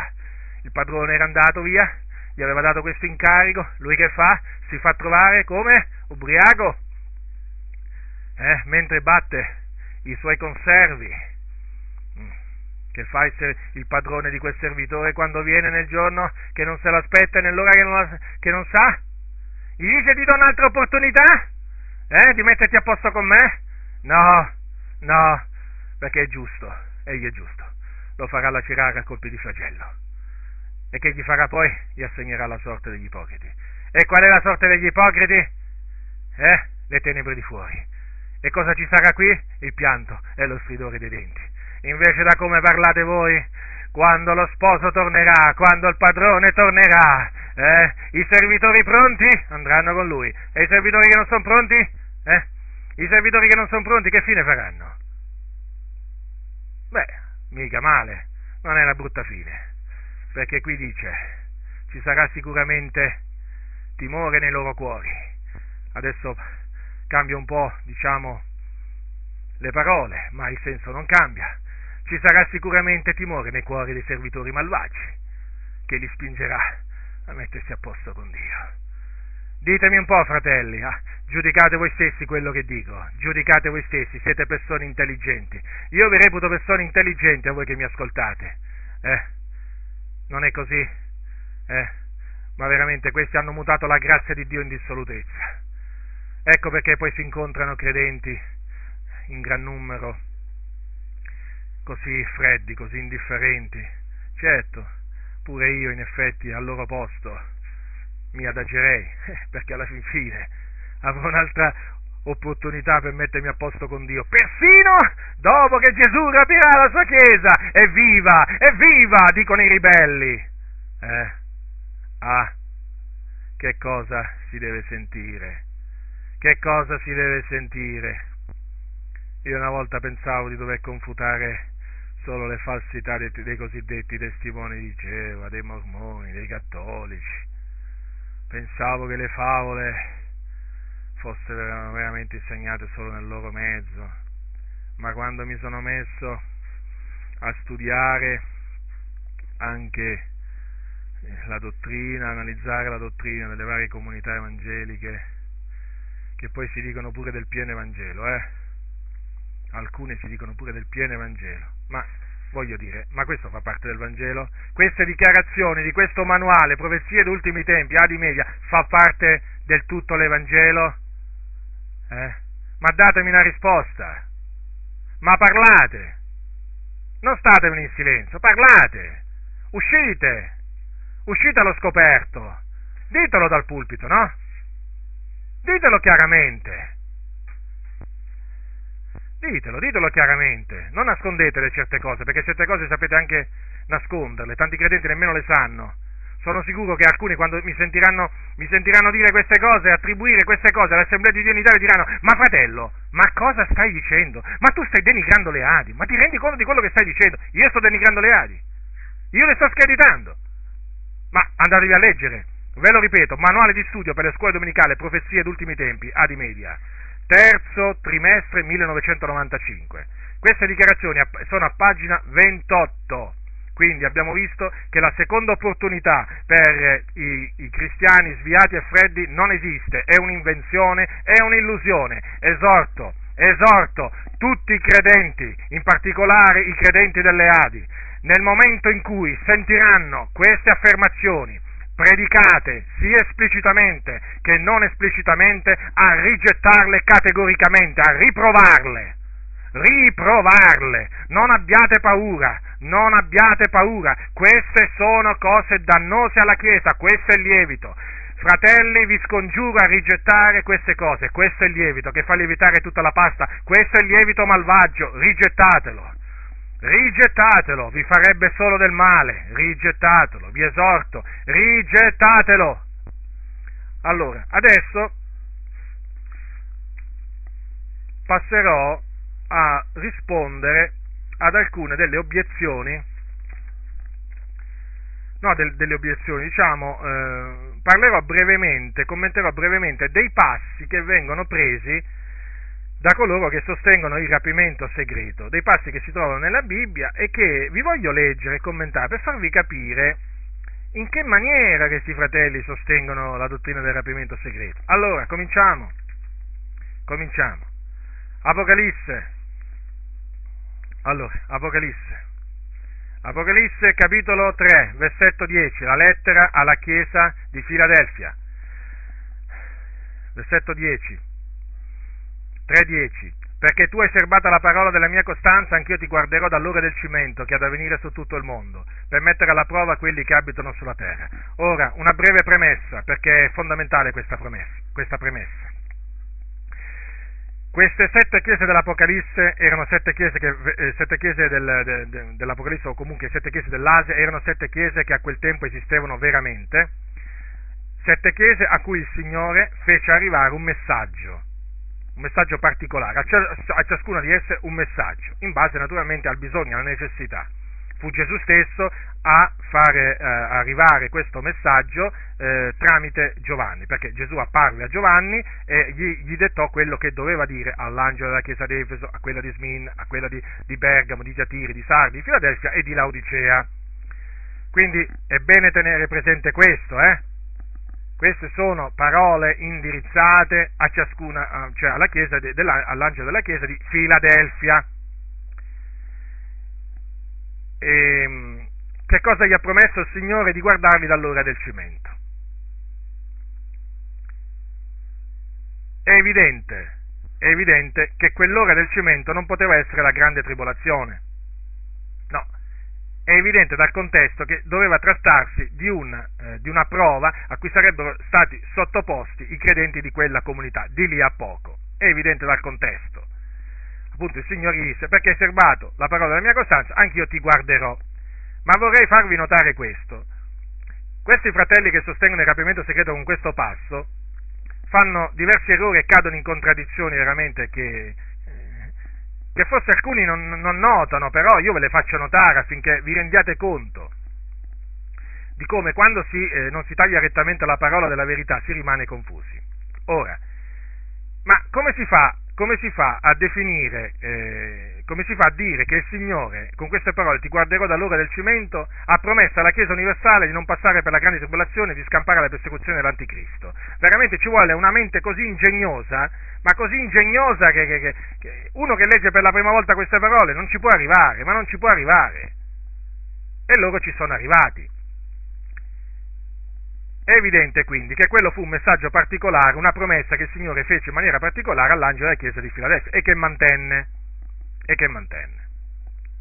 Ma la cosa che, eh, la cosa che eh, mi ha fatto, eh, mi ha sconcertato, per usare di nuovo questo, questo verbo, che a tanti non piace, è questa, che quelli che insegnano il rapimento segreto cosa hanno fatto? Hanno fatto diventare queste sette chiese sette epoche della Chiesa, anche nelle Adi, eh? Non, dico anche nelle Adi perché ormai questa è una cosa diffusissima. Le dichiarazioni che ho per le mani sono, eh, sono scritte in, un, in uno studio scritto eh, chiama, intitolato L'Apocalisse, studio generale con alcune note dottrinali, a cura della Chiesa Cristiana Evangelica Adi ehm, di Catania, via Susanna, di cui il pastore è eh, Paolo Lombardo. Ora, leggo, leggo al, nelle, nella, nella, primissima, che vi posso dire, 1, 1, 2, alla, alla, alla, pagina, alla, pagina, terza, compreso però la, la copertina, perché sono solo fogli, c'è scritto le lettere di Apocalisse 2 e 3 corrispondono realmente a sette periodi della storia della Chiesa e perciò i capitoli 6, da 6 a 19 s'avvereranno di conseguenza dopo il rapimento di essa. Vabbè, eh, naturalmente questa è la loro, è la, è la loro dottrina. Allora, non si può assolutamente eh, far diventare queste sette chiese sette epoche, della chiesa, eh, sette chiese sette epoche della storia della Chiesa. Non si può, ma non si può, nella maniera più assoluta. Quelle sono eh, chiese che erano a quel tempo e che a il Signore fece arrivare un particolare messaggio. La cosa che vi stavo dicendo che mi ha lasciato sconcertato è questa qua, che queste, allora, la chiesa di Filadelfia è definita la chiesa del penultimo periodo della storia della chiesa. Infatti, eh, sempre in questo studio, leggo a pagina allora, 9, 8, 7, allora, è una chiesa, allora, la chiesa di Filadelfia, eh? È una chiesa che avanza e conquista altri, perché pur non essendo molto forte è fedele.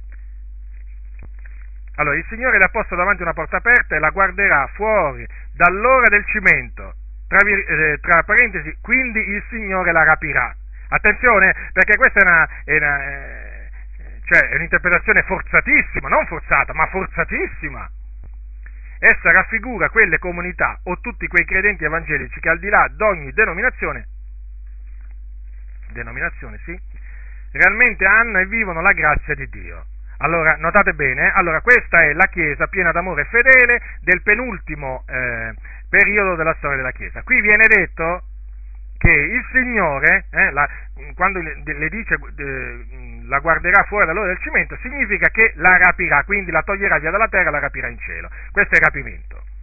Ma andiamo avanti, perché c'è pure la chiesa di Laodicea, che è la settima, e questa è la chiesa apostata, tiepida, presuntuosa, è l'ultimo periodo della storia della chiesa. Ora, io dico, è evidente che uno si aspetterebbe no, che questo io ti guarderò dall'ora del cimento, fuori dall'ora del cimento, la trovasse scritta eh, nella lettera alla chiesa di Laodicea, perché mi pare giusto, no? Cioè, in base al loro ragionamento, la Chiesa di Laodicea è la Chiesa dell'ultimo periodo della storia, quindi quella che eh, eh, vedrà il ritorno di Gesù, come loro lo chiamano, il rapimento segreto e così via. E guarda un po', e guarda un po', prendono un passo, prendono un passo della Bibbia che riguarda l'altro periodo, quello precedente. C'è qualcosa che non va, eh? C'è qualcosa che non va. Ma non lo doveva dire a questa? Eh, per forza, no? Perché era quella più vicina alla persecuzione dell'anticristo. Eh, se questo è l'ultimo periodo della storia della Chiesa, eh, che ha rappresentato la Chiesa di Laodicea, ma non doveva dirlo alla Chiesa di Laodicea, ti guarderò. Eh no, non potevano fare così. Eh, e certo, avevano le mani legate questi pastori, perché? Perché è chiaro che alla Chiesa di Laodicea non gli poteva dire una, una cosa del genere, perché la Chiesa di Laodicea era tiepida, l'angelo della Chiesa era tiepido. E il Signore gli disse che se non si ravvedeva l'avrebbe vomitato.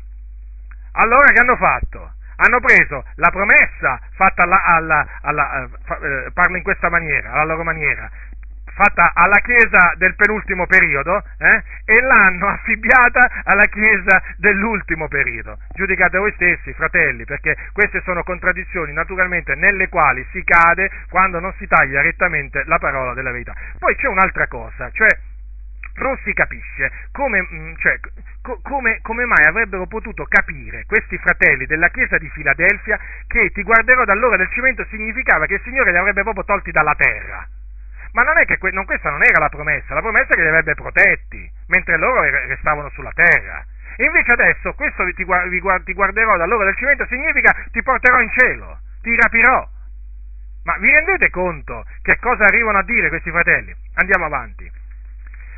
Allora, poi un'altra cosa che, eh, che quando leggo questi, questi, insegnamenti sul rapimento segreto mi lascia sconcertato è questo qua. Loro fanno, eh, fanno, sempre presente che appunto Israele si convertirà durante la grande tribolazione, diventeranno missionari, faranno, eh, raggiungeranno con l'Evangelo mh, moltissimi e moltissimi si convertiranno tramite loro. E loro dicono che il, il, Signore proteggerà Israele durante il regno dell'Anticristo, che badate bene, durante la grande tribolazione, eh, non ci sarà solo il regno dell'Anticristo, ma ci saranno anche dei terribili giudizi che Dio abbatterà sulla faccia della terra, sugli empi. Ma loro dicono, il Dio proteggerà il suo popolo. E citano un passo no, in Geremia, capitolo 30, ve lo leggo. Allora, Geremia, capitolo 30, versetto versetto 7, eh, no, versetto 7, sì, ahimè perché quel giorno è grande, non ve ne fu al, al, mai alcun altro di simile, è un tempo di distretta per Giacobbe, ma pure e ne sarà salvo, cioè preservato, eh, il Signore lo guarderà, insomma questo passo viene preso per sostenere che Dio proteggerà durante, durante la grande tribolazione eh, il, il, suo popolo, la Chiesa B, eh, quella che prima ho, ho, ho, ho definito Chiesa B. E poi questo, questo, popolo convertito al Signore è rappresentato dalla donna, dalla donna al capitolo nell'Apocalisse, al capitolo 12, no? la, la, la, donna che fuggì nel deserto dove è un luogo preparato da Dio affinché vi sia nutrita per 1260 giorni. Questo è il popolo di Israele secondo loro, no? protetto, ma io dico, ma strano, ma come il Signore può preservare la Chiesa B durante la grande tribolazione e non può preservare la Chiesa. C'è qualcosa che non torna. C'è qualcosa che non torna, è chiaro. Certo che c'è qualcosa che non torna. C'è qualcosa che non torna perché? Perché è una palese contraddizione. Se Dio lo può fare verso Israele che si convertirà durante la grande tribolazione, certamente lo potrebbe fare anche verso la sua Chiesa se la fa passare attraverso la grande tribolazione. La Chiesa passerà attraverso la grande tribolazione e Dio la preserverà questo, questo, deve essere chiaro, però loro fanno credere che, che, che il Signore tirerà, eh, cioè, rapirà dalla terra la, la, chiesa, un, un, la Chiesa A, mentre la Chiesa B dovrà appunto subire la grande tribolazione, preservata da Dio naturalmente, certo molti moriranno e così via a motivo della loro fede, però comunque sarà preservata da Dio, infatti il, prendono appunto la donna che ha un luogo preparato da Dio. Poi c'è un altro fatto, che secondo Marco eh, 13-19 gli eletti passeranno attraverso la grande tribolazione, perché eh, 13, 19, 20 dice così, poiché quelli saranno giorni di tale tribolazione che non v'è stato l'uguale dal principio del mondo che Dio ha creato fino ad ora, né mai più vi sarà. Se, se il Signore non avesse abbreviato quei giorni, nessuno scamperebbe ma a cagione dei suoi propri eletti egli ha abbreviato quei giorni. Eh, ritorniamo sempre al discorso di prima, chi sono gli eletti? Sono i credenti. Quando per esempio Gesù nella parabola, eh, nella parabola del, eh, del, giudice, del giudice iniquo disse, disse queste parole, ascoltate, capitolo 18, versetto 7, e Dio non farà egli giustizia ai suoi eletti che giorno e notte gridano a lui e sarà egli tardo per loro. E chi sono questi eletti? Sono i credenti, i discepoli di Cristo? I figlioli di Dio? Eh, sono loro, a prescindere che siano gentili di nascita o ebrei di nascita.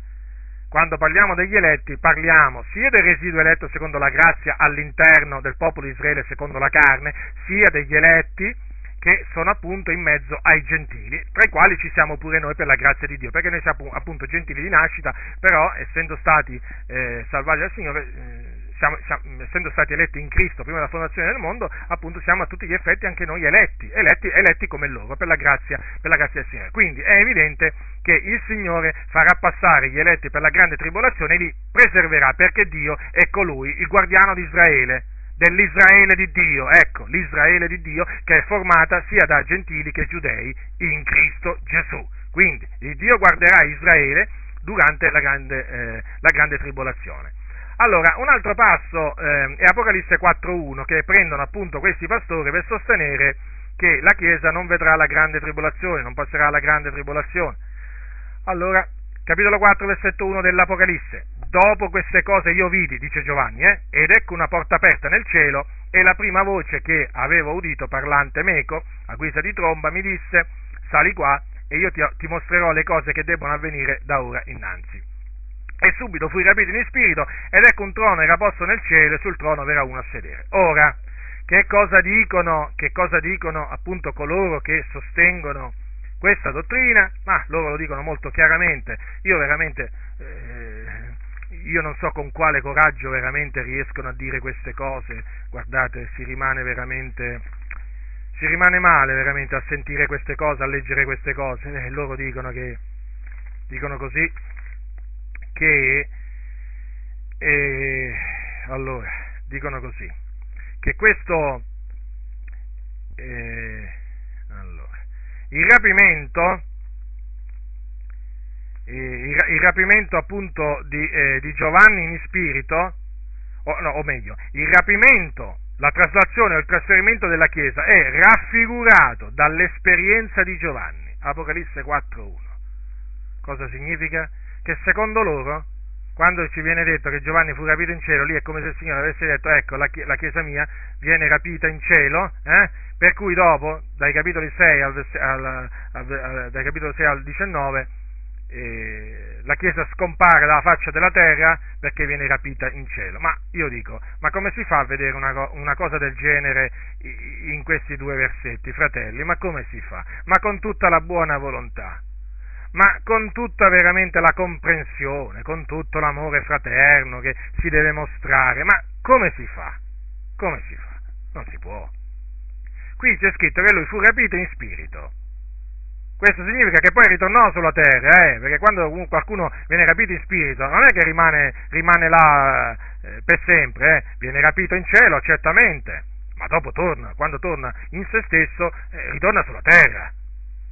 Anzi, alcuni sono stati rapiti in spirito senza il corpo, per cui il corpo era rimasto sulla terra, però loro in spirito erano, erano saliti, eh, saliti in cielo alcuni si ricordano che fu eh, senza, il corpo, eh, senza, il corpo, altri si ricordano che è stato col corpo. Paolo, per esempio, diceva che non sapeva se era stato col corpo o senza il corpo, rapito in paradiso. Anche lui era stato rapito in spirito in cielo. Perciò, fratelli, qui non si può vedere il rapimento della Chiesa, ma nella maniera più assoluta. Il rapimento della Chiesa qui non è raffigurato assolutamente dal rapimento in spirito di Giovanni in cielo. Allora loro dicono, vedete, dal capitolo 6 al, eh, capitolo 19, la, la Chiesa non è più menzionata. Allora dicono espressamente così, dal capitolo 4 in poi fino al capitolo 19, eh, non se ne parla più della Chiesa, loro dicono, eh? Quindi deduzione vuol dire che la Chiesa non c'è più sulla terra. Sì, è vero che il termine Chiesa non c'è, ma ci sono altri termini che fanno capire che la Chiesa invece è ancora sulla terra e non è come dicono loro. Allora, eh, il primo passo che sta a indicare che quantunque il termine Chiesa non è, indica, non è indicato dal capitolo 4 al versetto, al, al, al capitolo 4 a quello 19 è questo qua.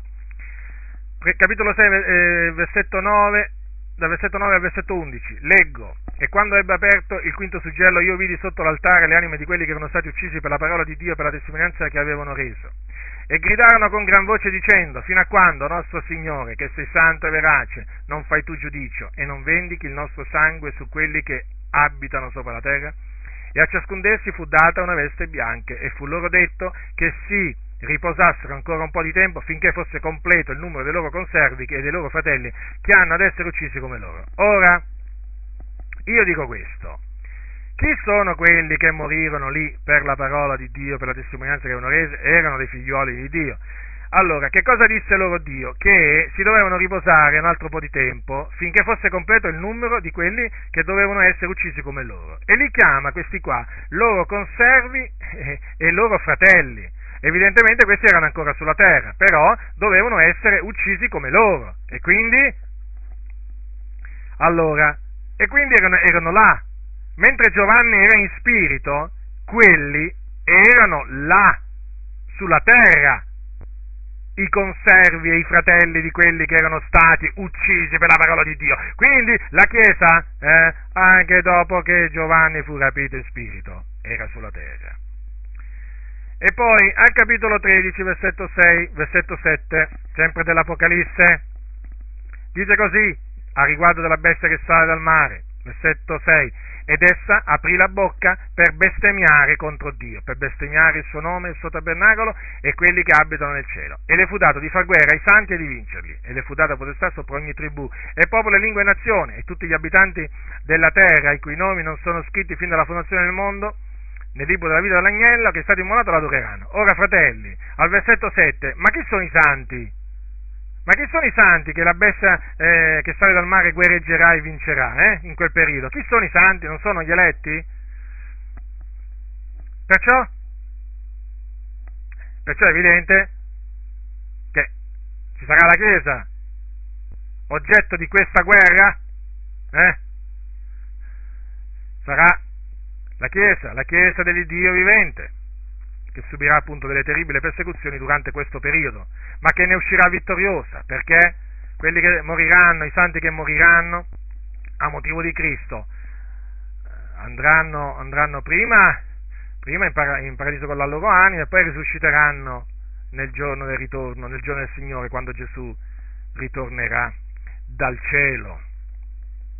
Quindi questi santi sono i credenti, gli eletti. Appunto, questo si collega con le parole di Gesù. Gli eletti passeranno la grande tribolazione, certamente.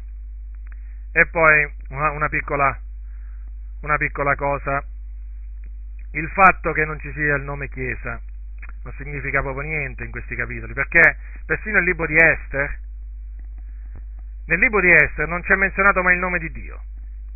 Pensate che il libro di, Esther alcuni non lo volevano, alcuni ebrei, rabbini, scribi, non lo volevano nemmeno mettere nel canone perché proprio per questa ragione, perché non c'era il nome di Dio menzionato. Che diremo? Che Dio non esisteva? Eh? O che Dio non è stato colui che ha preservato Esther e tutti gli ebrei a quel tempo, semplicemente perché il nome di Dio non è menzionato, cioè Dio cosa aveva fatto in quel momento?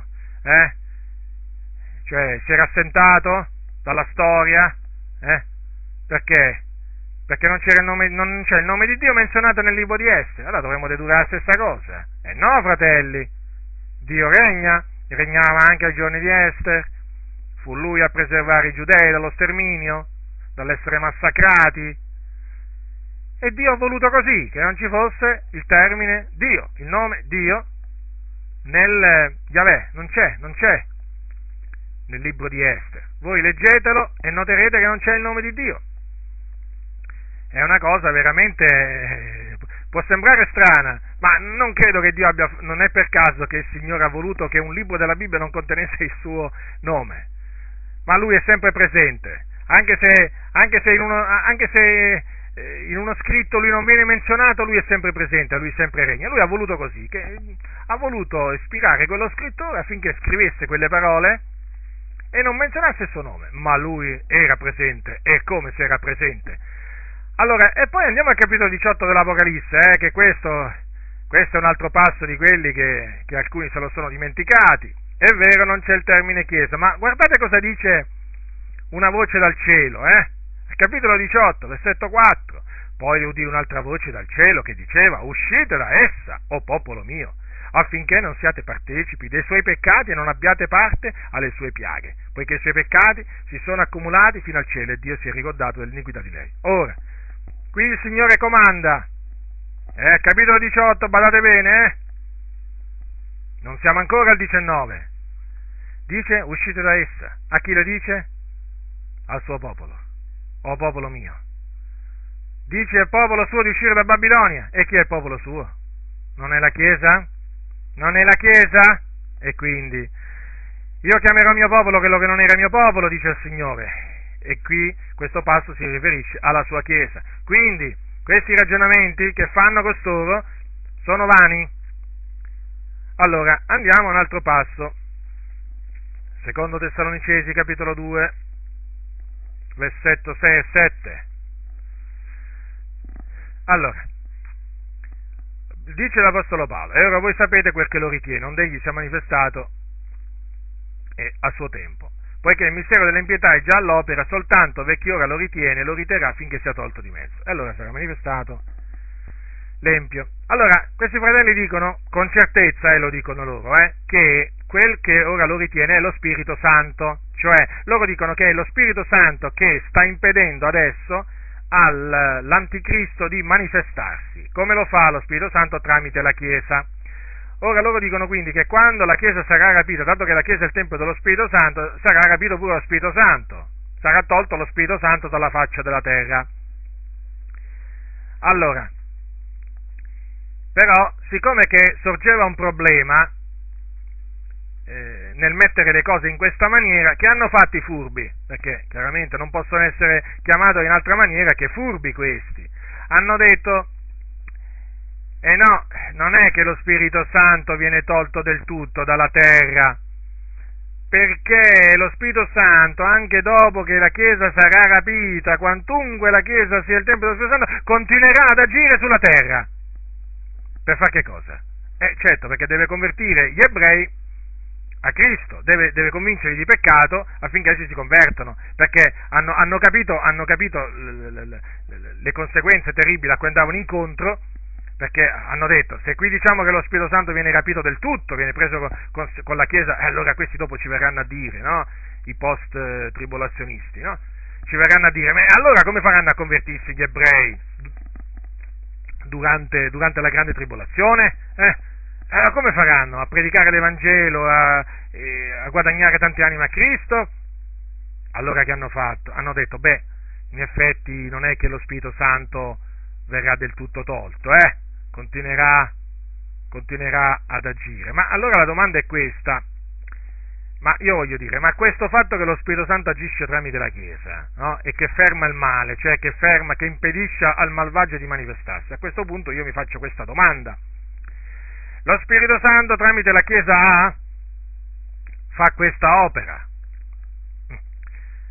Quindi la Chiesa A viene rapita, lo Spirito Santo assiste la Chiesa B, cioè quella che, quella che poi sorge durante il periodo della grande tribolazione. Però il fatto è questo, che lo Spirito Santo tramite la Chiesa B non riesce a impedire che lo, il, il, malvagio si manifesti. E questa è curiosa come, come, come cosa, eh? è molto curiosa. Fa sorgere degli interrogativi enormi. D'altronde sono queste delle contraddizioni in cui inevitabilmente si cade, fratelli, quando la parola di Dio, ve lo ripeto, non si taglia con dirittura. Andiamo ad un altro passo, al primo Tessalonicesi 5, 9. Primo Tessalonicesi 5, 9. Allora, generalmente i fratelli ci dicono, ma eh, il fratello fa, il Dio non ci ha destinati a dire, ma ad ottenere salvezza per mezzo del Signore nostro Gesù Cristo. Bene, ma il fatto è questo, questa ira a cui non siamo destinati, innanzitutto è l'ira che sarà manifestata nel giorno del Signore, quando Gesù apparirà dal cielo. Come infatti abbiamo visto nel, in seconda Tessalonicesi, che quando Gesù apparirà dal cielo con gli angeli della sua potenza, che cosa farà? In un fuoco fiammeggiante. Si vendicherà di coloro che non conoscono Dio, di coloro che non obbediscono al Vangelo del nostro Signore Gesù. Quindi è questa l'ira a cui Dio non ci ha destinato. Per cui, in effetti, i santi non saranno oggetto dell'ira di Dio. Certo, tu dirai allora, e allora durante, durante, la grande tribolazione, l'ira di Dio che si abbatterà sul mondo degli empi, ma infatti si abbatterà sugli empi, non sui giusti. Vi ricordate, perché Dio è potente da preservare il suo popolo.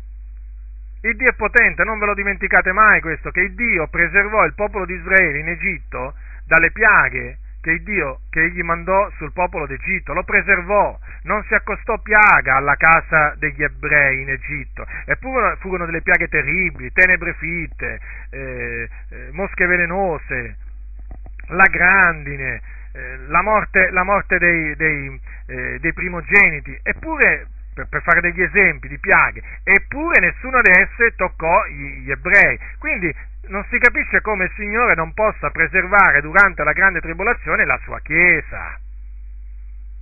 Si ha preservato gli ebrei e poi ricordatevi che è scritto in Isaia, eh, cioè il fatto che Dio può preservare quando giudica gli empi sulla terra, i giusti, è confermato anche dal profeta Isaia, quando dice al capitolo, al capitolo 26, si legge al versetto 20, va, o mio popolo, quindi sempre la Chiesa, entra nelle tue, cave, nelle tue camere, chiudi le tue porte dietro a te, nasconditi per un istante finché sia passata l'indignazione poiché ecco l'Eterno esce dalla sua dimora per punire l'iniquità degli abitanti della terra, e la terra metterà allo scoperto il sangue che ha bevuto, e non, e non terrà per coperti gli uccisi. Ora, notate bene, il Signore punisce l'iniquità degli abitanti della terra, però il suo popolo è a riparo, il Dio lo nasconde finché appunto sia passata l'indignazione. Quindi se noi, eh, se noi, prendiamo queste parole e le applichiamo alla Chiesa quando passerà la grande tribolazione, noteremo che è tutto lineare e non potrebbe essere altrimenti, perché le dottrine della Sacra Scrittura sono lineari. E poi, eh, eh, per esempio, il Signore il Signore, quando noi leggiamo nell'Apocalisse al capitolo 16, per esempio, 1-2, per farvi capire come il Signore è potente da colpire l'empio senza colpire il giusto. Al capitolo 16, per esempio, il Signore il, dice così la scrittura nell'Apocalisse, mh, allora, al versetto 1 eh, e versetto 2. E udì una gran voce dal Tempio che diceva ai sette angeli, andate e versate sulla terra le sette coppe dell'ira di Dio. Quindi qui si parla dell'ira di Dio, bene? Allora adesso vi faccio vedere come il Signore è potente da potente da colpire con la sua ira un bersaglio ben preciso e scampare un altro. E il primo andò e versò la sua coppa sulla terra e un'ulcera maligna e dolorosa colpì gli uomini che avevano il marchio della bestia e che adoravano la sua immagine. Notate? Proprio mm, bersaglio, questi qua e gli altri che non avevano adorato la bestia, i santi che non avevano adorato la bestia, perché si parla dei santi che non, avevano, uh, che non adoreranno la bestia, che non prenderanno il marchio, e costoro non verranno colpiti per esempio da questa ulcera maligna, appunto perché il Dio preserva il suo popolo preserva il suo popolo. È questo che molti fratelli ancora di questo non si lasciano. Il Signore è potente da preservare, lo farà la sua Chiesa durante la grande tribolazione. Certo, la persecuzione ci sarà, molti saranno messi a morte, ma non tutti, perché poi al ritorno di Gesù, che è descritto al capitolo 19 dell'Apocalisse, naturalmente ci sono i viventi, i santi che saranno trovati viventi al, al ritorno di Gesù.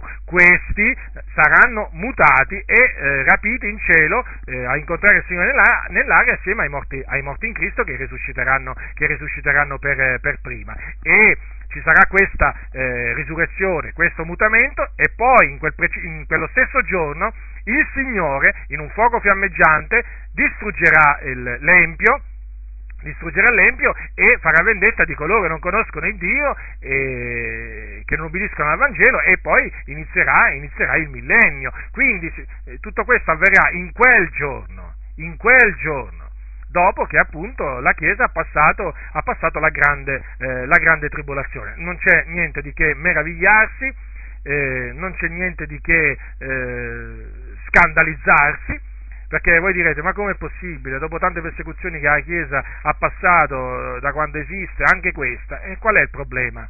Ma qual è il problema? Cioè, perché poi a questo punto, per concludere, vorrei dire, eh, Qual è il problema? Ecco, dov'è il problema? Io non ci vedo niente di strano se la Chiesa sarà perseguitata a morte anche prima del ritorno di Gesù, ma assolutamente. Gesù ha detto se hanno perseguitato me, perseguiteranno anche voi. Tutti coloro che vogliono vivere in Cristo Gesù saranno perseguitati, vi uccideranno, sarete odiati da tutti a cagione del mio nome. Cioè, non vedo proprio di che meravigliarsi nel, nel sapere che la Chiesa passerà eh, la grande tribolazione, quindi questa dura persecuzione per mano, eh, per mano del, dell'anticristo, ma comunque la Chiesa uscirà vittoriosa, le porte dell'Ades non la vinceranno, e questo è il messaggio. È evidente questo. Eh, Cristo ritornerà, eh, la, l'anticristo sarà distrutto. Eh, la bestia del falso profeta dice saranno presi e gettati vivi nello stagno ardente di fuoco e di zolfo. Ma quello che disturba molti credenti eh, di, questa, eh, di questo messaggio è sapere che eh, se, se, loro saranno tra quelli che passeranno la grande tribolazione dovranno subire tutte queste cose. Li disturba perché? Perché oramai purtroppo in mezzo alle chiese eh, molto poco si parla delle sofferenze dei, dei, dei, dei cristiani, delle sofferenze, delle persecuzioni che noi siamo chiamati a sopportare per amore del Signore. Sembra quasi che l'argomento persecuzione eh, sia una sorta di tabù in molte comunità, quasi che si ha paura di scandalizzare i credenti, soprattutto i nuovi credenti. Perché se loro pensano che se un nuovo credente comincia a sentire un messaggio del genere si spaventa, quello, quello non viene più in comunità. No, no, assolutamente, il messaggio va, de, va, va dato, non importa se quello si spaventa o non si spaventa o faccia piacere o non faccia piacere, il messaggio va portato così com'è. Non è che possiamo omettere di dire certe cose per paura che poi alcuni ci lasceranno. Gesù un giorno disse, ve ne volete andare via anche voi? Eh? Disse ai suoi discepoli, dopo che molti dei suoi discepoli l'avevano lasciato a motivo del suo parlare duro. Quindi eh, il credente rimane, il credente che ama il Signore, eh, non, non lo spaventa assolutamente la persecuzione che l'anticristo abbatterà sopra, lancerà contro, contro la Chiesa, perché lui sa che il morire è guadagno. Eh, puoi perdere la testa, nel senso ti possono tagliare la testa, ma non perderai l'anima se muori in Cristo. Ti possono torturare, ti possono ridurre a un cencio fisicamente, però il Signore ti accoglierà nel suo regno se tu rimani eh, unito a Lui, fedele a Lui fino alla fine. Sii fedele fino alla morte e io ti darò la corona della vita, dice il Signore. Quindi non temiamo, non temiamo la grande persecuzione che dovremo come Chiesa passare durante la grande tribolazione, non la temiamo assolutamente noi non dobbiamo temere, come disse Gesù, non temete coloro che uccidono il corpo, ma non possono uccidere l'anima. Noi dobbiamo temere Dio, Lui che può far perire il corpo e l'anima nella genna. Temiamo il Signore, fratelli, rimaniamo uniti al Signore. E se saremo noi a dover passare attraverso la grande tribolazione sia fatta la volontà di Dio. Rimaniamo saldi nella parola sua, uniti al nome del Signore, portiamo sempre in alto il nome del Signore, senza paura, proclamiamo l'Evangelo. Saremo uccisi? Sia fatta la volontà del Signore. Ci taglieranno la testa? Sia fatta la volontà del Signore. Andremo col Signore in cielo. E come dice come dice quel cantico, se prima di me giungerai, aspetta perché, anch'io giungerò, se prima di me giungerai in quella gloriosa città.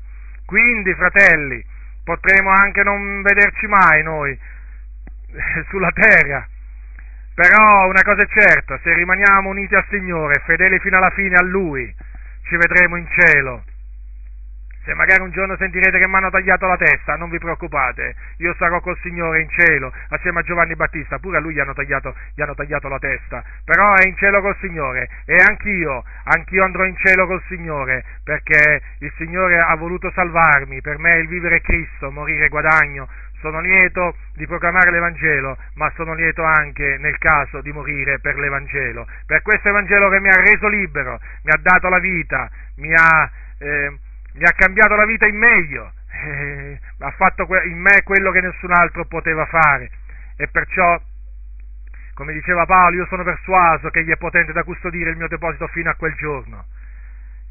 Andiamo avanti, fratelli, e senza paura, senza paura andiamo avanti, guardando a Gesù, duce perfetto esempio di fede.